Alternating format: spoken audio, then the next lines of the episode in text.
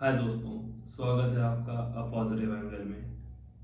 A positive angle में हम real life incidents stories को सुनाते हैं और एक पॉजिटिव एंगल से देखने की कोशिश करते हैं। हमारा एक ही मकसद है and that is to spread a positive message across the globe चलिए शुरू करते हैं। सो so, लोग अक्सर कहते हैं या यूँ कह लीजिए कि जितना मैंने पढ़ा है या जितना मैंने सुना है तो तरीके होते हैं ज़िंदगी जीने के। वन इज़ कि हम सब कुछ भगवान पे छोड़ दें और जो भी हमारे साथ होता है, उसको भगवान का दिया हुआ गिफ्ट मान के चले।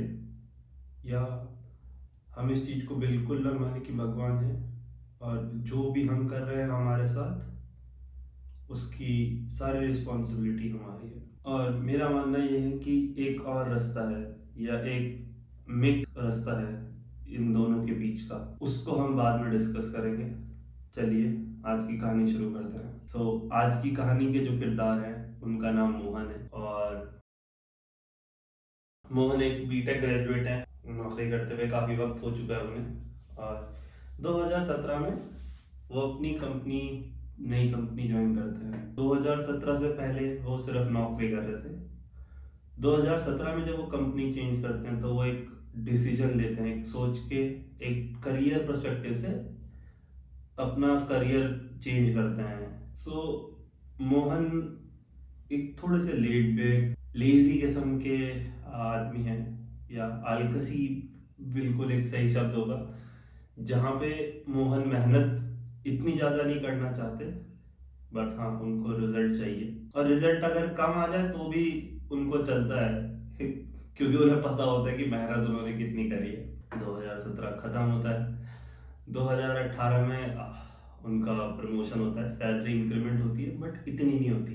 तब उन्हें लगता है कि यार सैलरी हाइक तो ज़्यादा होना चाहिए।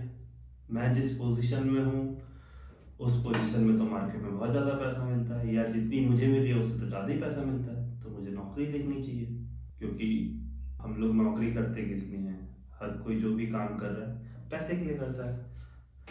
और जॉब देखने के लिए सबसे पहले रिज्यूम अपडेट दो तीन पोर्टल्स में जाके अपना पोर्टल में अपनी प्रोफ़ाइल अपडेट करते हैं, नौकरी के लिए अप्लाई करना शुरू करते हैं।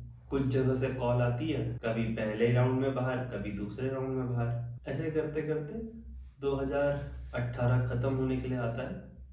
तब उनको लगता है कि यार मतलब तब उनको ये लगता है कि यार मतलब अभी तक तो नौकरी लग जानी चाहिए थी। दस पंद्रह इंटरव्यू तो दे दिए। किसी ने पहले राउंड में निकाल दिया, किसी ने दूसरे राउंड में। कहीं पर भी बात, पैसों तक तो पहुँची नहीं। मतलब कोई प्रॉब्लम है? उन्होंने इस चीज़ को समझा तो फिर उनको एहसास होता है कि यार मतलब जो मार्केट में डिमांड है स्किल की, उस हिसाब से उनको नॉलेज है, या तो वो उस चीज़ को प्रेजेंट नहीं कर पाते इंटरव्यू में। और या उनको कुछ चीज़ों का नॉलेज नहीं है जिस चीज़ को वो बोलते उन्हें पता है तो उनको वो सीखनी चाहिए। इसी मोटिवेशन के साथ कि 2019 में लग के पढ़ाई करेंगे, अपने स्किल्स को बढ़ाएँगे और एक इंटरव्यू निकाले 2019 शुरू होता है। जो मोटिवेशन था नौकरी पाने का, नौकरी के लिए उतनी मेहनत करने का, वो मोटिवेशन 2000 जैसे ही उन्नीस शुरू होता है, पहले महीने में खत्म भी होता चला जाता है। मगर नौकरी के लिए अप्लाई करना खत्म नहीं होता।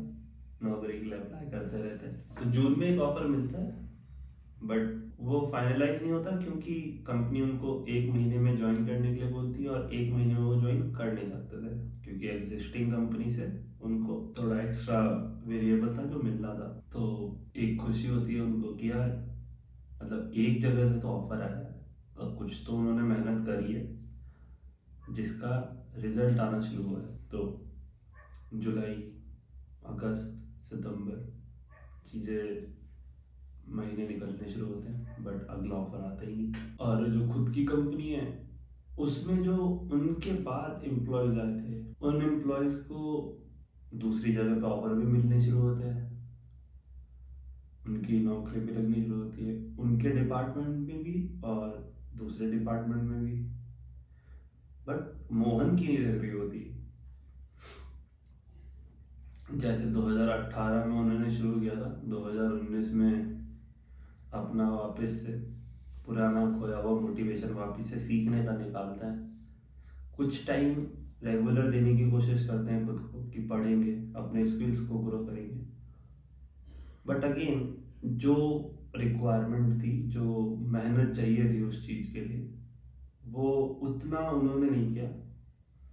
और देखते देखते 2019 भी खत्म हो गया। 2020 शुरू होता है और तो अब तक उनकी वो हैबिट बन चुकी थी कि नौकरी के लिए ऑफ़र दिखेगा, उस पर अप्लाई करेंगे इंटरव्यू के लिए बुलाया, ठीक है। नहीं बुलाया तो दूसरे के लिए अप्लाई करेंगे। लगेगा लगेगा, नहीं लगेगा नहीं लगेगा। ये थोड़ा सा उनका माइंड सेट हो चुका था। जो स्किल सीख, सीखने वाले थे, उनको ये लगता था कि उनको सब कुछ आता है। तो सीखने के लिए कुछ है नहीं।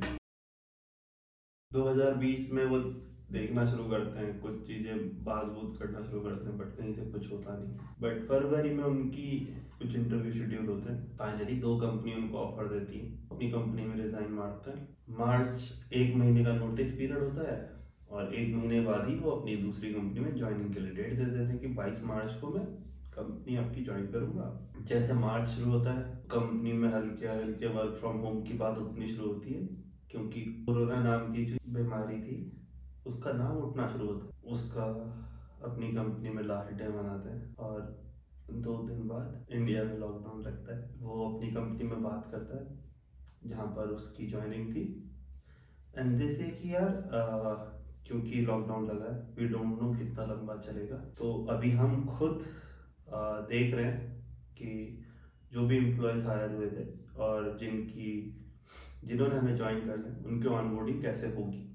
ऑनलाइन कैसे करानी है? हम आपको फाइनल करके पाँच दिन में, हफ़्ते भर में बताते हैं। कुछ दिन बाद कॉल आता है और वो उसको बोलते हैं कि आप बता दीजिए किस दिन हमें ज्वाइन कर सकते हैं अप्रैल में। और वो अप्रैल में डेट बता देता है एंड सब कुछ ऑन ऑनलाइन हो जाता है ऑनलाइन ही ज्वाइनिंग हो जाती है। कुछ वक्त तक सही चलता है, सही चल रहा होता है। एक दिन अचानक से पुरानी कंपनी में बात करता है तो पता चलता है कि पुरानी कंपनी में तो हालत बहुत ही ज़्यादा बुरी हुई जैसे ही कोरोना लगा अनइवन सैलरी कट्स हुए, लोगों की up to seventy to eighty percent salary cut हुई है। जो एम्प्लॉयज़ थे वहाँ पर उनके लिए काफ़ी टफ टाइम जा रहा है कि काम का प्रेशर ज़्यादा है और सैलरी में काफ़ी कट है। कब मिलेगी, जो सैलरी डायरेक्ट हुई है, वो कब मिलेगी मिलेगी, नहीं मिलेगी, काफ़ी सारे क्वेश्चन थे जो अनआंसर्ड थे।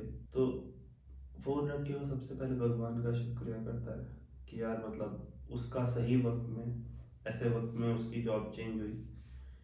और ऐसी कम, नई कंपनी से ऐसी मिली है जो अपने एम्प्लॉयज़ का ध्यान रखती उन्हें पूरा सपोर्ट कर और क्योंकि 2019 में जब उसने इंटरव्यूज़ देने शुरू किए थे ढंग से तो 2019 में उसने तकरीबन पैंतालीस इंटरव्यू दिए थे, जिसमें से उसका एक में सिलेक्शन हुआ था। बट ये भगवान की मेहरबानी थी कि उन्होंने ऐसे वक्त में चीज़ें चेंज करी उसकी लाइफ में। उसका जो नौकरी लगी, वो कोरोना से पहले दूसरी कंपनी में लगी और वहाँ पे काफ़ी चीज़ें बेटर है।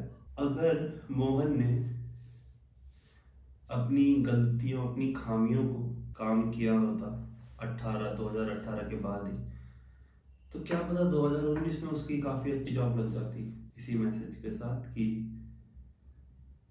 हम अपनी ज़िंदगी के लिए अपने आप रिस्पॉन्सिबल होते हैं। ये थी आज की कहानी। शुक्रिया आपका हमारे साथ बने रहने के लिए, इस कहानी को सुनने के लिए। आपका दिन शुभ हो। आप जहाँ पर हो और आप अपनी ज़िंदगी के खुद लेखक बने। शुक्रिया इस पॉडकास्ट को सुनने के लिए। जहाँ भी आप इसे सुन रहे हैं, प्लीज़ सब्सक्राइब करें या लाइक करें। अपना कमेंट छोड़ें अच्छा लगता है। और आप भी हमारे साथ अपनी स्टोरी शेयर कर सकते हैं हमारे इंस्टाग्राम हैंडल पे। जिसका लिंक हमने डिस्क्रिप्शन पे दे रखा है। बहुत बहुत शुक्रिया।